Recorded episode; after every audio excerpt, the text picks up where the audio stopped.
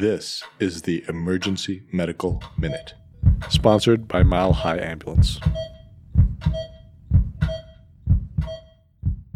The Emergency Medical Minute is excited to announce that we are now offering AMA PRA Category 1 credits. This is accessible through our online course modules that can be accessed at www.emergencymedicalminute.org backslash CME courses, or simply by clicking on the link in our show notes and creating an account.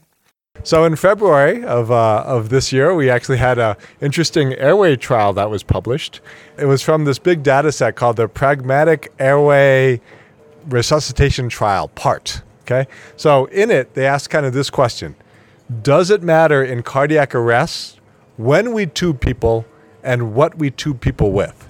So I kind of had these two groups who had cardiac arrest, both which had uh, in the, in those groups they kind of randomized them to either get an endotracheal tube or to get like a Combivent or something that's more of a supraglottic device. And then it asked, does it matter for their survival if they were tubed early, uh, which meant like in the first like five minutes that actually a resuscitation team was there, or if they were tubed kind of later, and that later kind of meant like 20 minutes after the resuscitation has started. Okay, so the question: Does it matter what you tube them with? Yes or no? So Claire guessed no, and no is correct. And then does it matter when you tube them?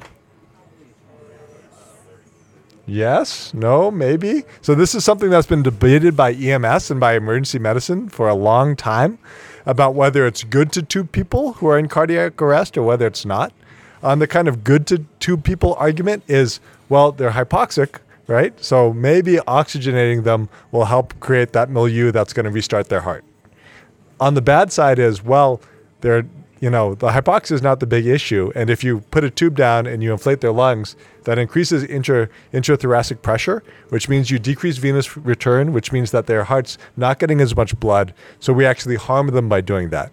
And then between the supraglottic uh, devices, uh, like a Combivent and an ET tube, the argument there is the supraglottic devices, when you blow them up, it's a big balloon that actually constricts blood flow to the brain. So are we creating more vegetative patients if we use those versus an ET tube? So these are all the things that we've been debating for the last basically decade. So the great answer is it don't matter. It does not matter whether you tube them early. It does not matter whether you tube them with an ET tube or a Combivent tube. It does not change survival at all. And for and for all the studies that are there for cardiac arrest, what really matters? The only two two things: really high quality CPR and electricity. Those are the two things that have a huge survival benefit. Everything else is just us doing stuff, probably to just do stuff.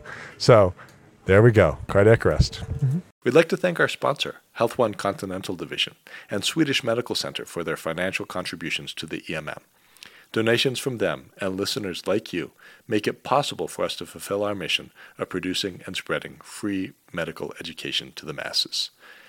If you enjoy our show, please consider making a one time or recurring donation to help cover our operational costs and keep the EMM awesome. Click on the link in our show notes to make a donation. Thank you for listening.